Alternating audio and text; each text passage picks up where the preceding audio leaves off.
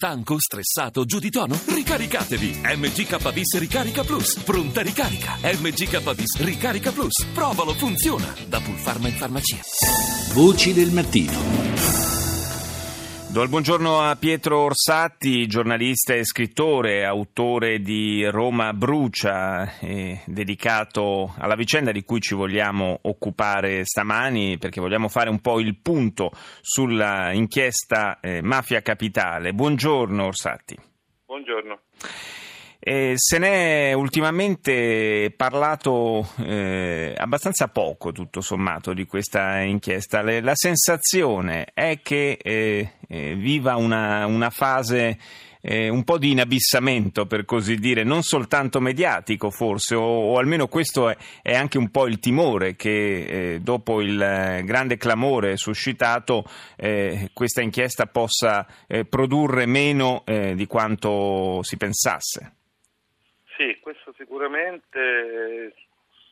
Di fatto storicamente a Roma ci sono delle punte eh, di, di, attenzione elevato anche negli anni 90 quando ci furono i primi arresti dell'operazione Colosseo e poi il processo eh, alla banda della Magliana ci furono delle, delle grosse punte, del, grande attenzione, però poi nel corso del processo ci fu una sorta, chiamiamola, di rimozione eh, dal, dal, racconto della città. Sì. Eh, questo è avvenuto ed è evidente, c'è un grande processo in corso di cui praticamente la popolazione romana non, sa poco e niente. Sì, intanto, intanto, va registrato il fatto che sia, il Tribunale di Roma abbia congelato i termini di custodia cautelare per tutti gli imputati di mafia capitale che dunque eh, resteranno, resteranno, agli arresti per eh, la durata del, del, processo. Insomma, si era temuto anche che ci fosse qualche eh, scarcerazione fin dalle prime battute.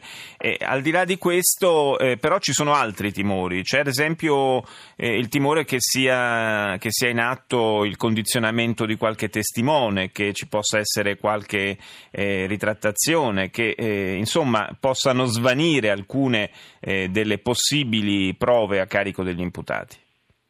Sì, questo sta avvenendo e sta avvenendo anche in maniera plateale.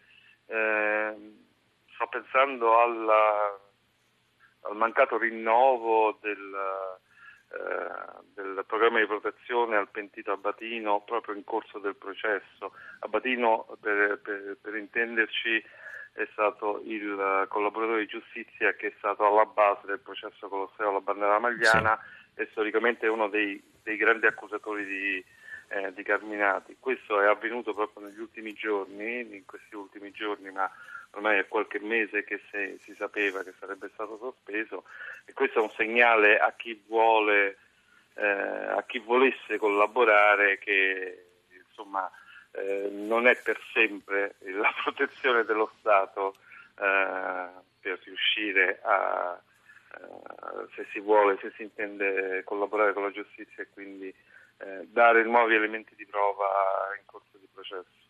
Sì, certo non è, non è, un bel segnale, decisamente. No, intanto va registrato, è notizia proprio insomma, degli ultimissimi giorni, questo nuovo colpo nei confronti del clan Spada Ostia, insomma la pressione comunque, almeno da parte degli inquirenti, eh, resta alta su questo, su questo sistema eh, criminale che, che, che, opera nella capitale.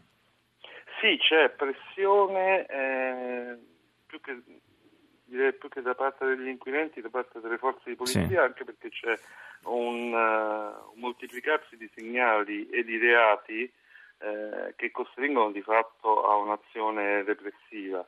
Eh, quella degli Spada era aspettata perché dopo gli arresti del 2013 e il processo eh, sulla, sul sistema che, di potere che, che, che ha tenuto in piedi per anni eh, le organizzazioni a Ostia era inevitabile che il clan che uno dei clan che aveva avuto meno, eh, diciamo, meno arresti e meno condanne pesanti, ovvero gli Spada, che sono presenti eh, ormai da decenni eh, sul litorale, in qualche modo cercasse di allargare il proprio spazio di influenza.